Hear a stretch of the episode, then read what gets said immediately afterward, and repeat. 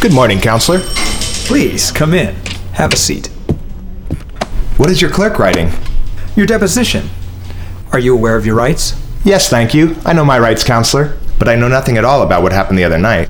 Nothing at all. How can that be? The incident happened within 50 yards of your shop.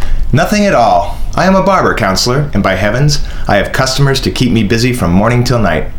There are three of us in the shop. Not one of us three has the time to stop and scratch his head, and I least of all. What with lathering and shaving this face and that, combing the hair on so many heads, how can I be expected to pay attention to other people's affairs? But the morning that I read about it in the paper, why, I stood there with my mouth wide open, and I said, Well, that was the way it was bound to end. Why did you say that? Why? Because it had ended that way. A fatal affair. The poor husband. And you were friends. The husband, Mr. Nash, used to come very often to your barber shop, didn't he? Very often? Only once in a while, counselor. A barber shop is a public place, like a cafe or a beer saloon, so he would sit and loaf about for half an hour, an hour, sometimes longer. He annoyed me. I don't deny it. There was a good deal of talk on his part. What sort of talk? What? Why, one day he would say this, and the next day he would say that, and by harping on her long enough, he made me believe his wife Oh, was. so you're saying that it was she, the wife, who was going As to. I said, I know nothing about it, counselor. Nothing at all. But it is quite true that every time the husband, Mr. Nash, came and sat down in the shop, I used to say to myself, he must know if I can figure it out. Do you know what I mean? Then, according to you, this Mr. Nash was about. Oh, I won't put my finger in the pie. As they say, judge not lest ye be judged. Indeed. Please continue. well, one morning, or was it in the evening? I don't exactly remember. Yes, now it comes back to me. It was in the morning. I saw Mr. Nash pass by, scowling and with his head bent down. I was in the doorway sharpening a razor. I gave him a nod and, out of courtesy, asked him how he was.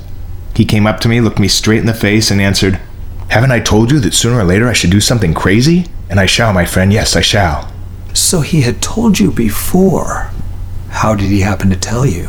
Oh, you know how words slip out of the mouth at certain moments. Who pays attention to them? What had he been talking about? He had been talking about his wife, of course, counselor. Someone must have put a flea in his ear.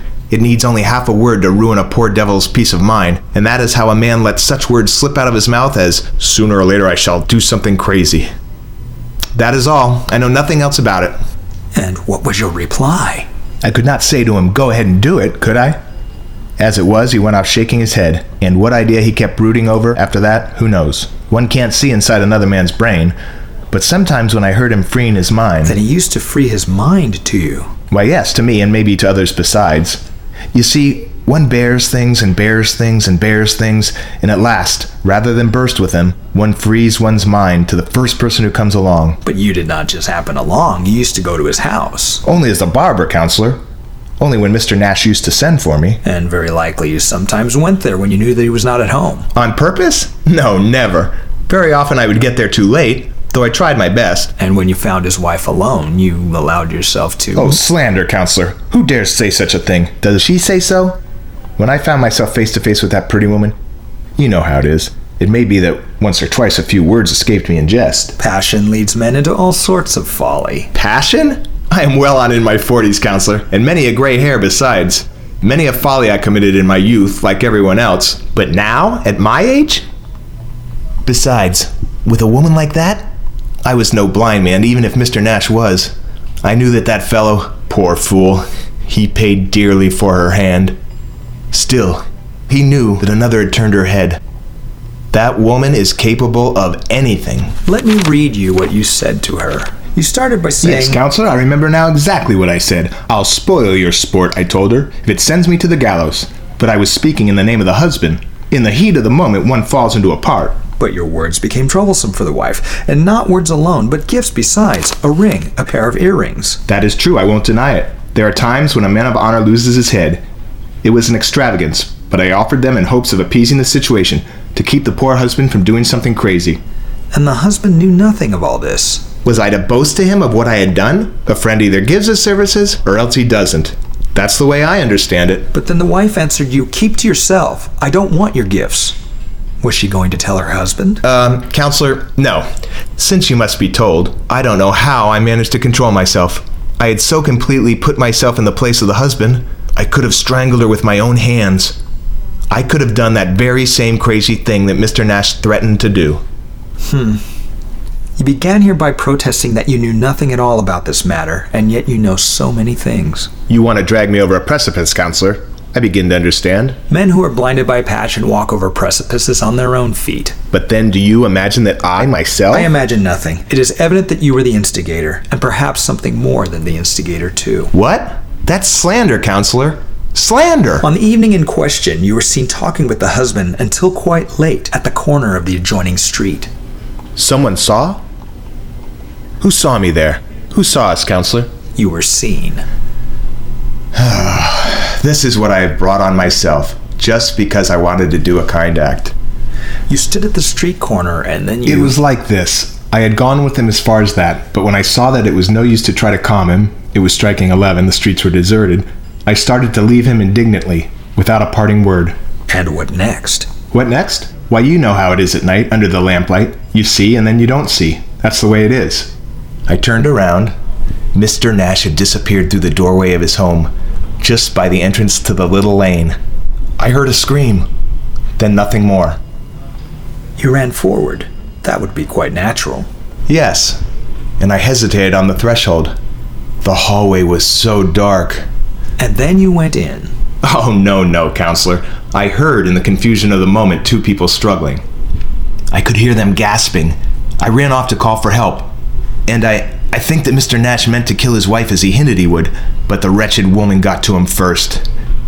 She must have done it, then ran and shut herself up in her room, just like it said in the papers. Uh, Nash probably would have been wiser to have killed her first, if I dare say. Evil weeds had better be torn up by the roots. Are we finished here, counselor?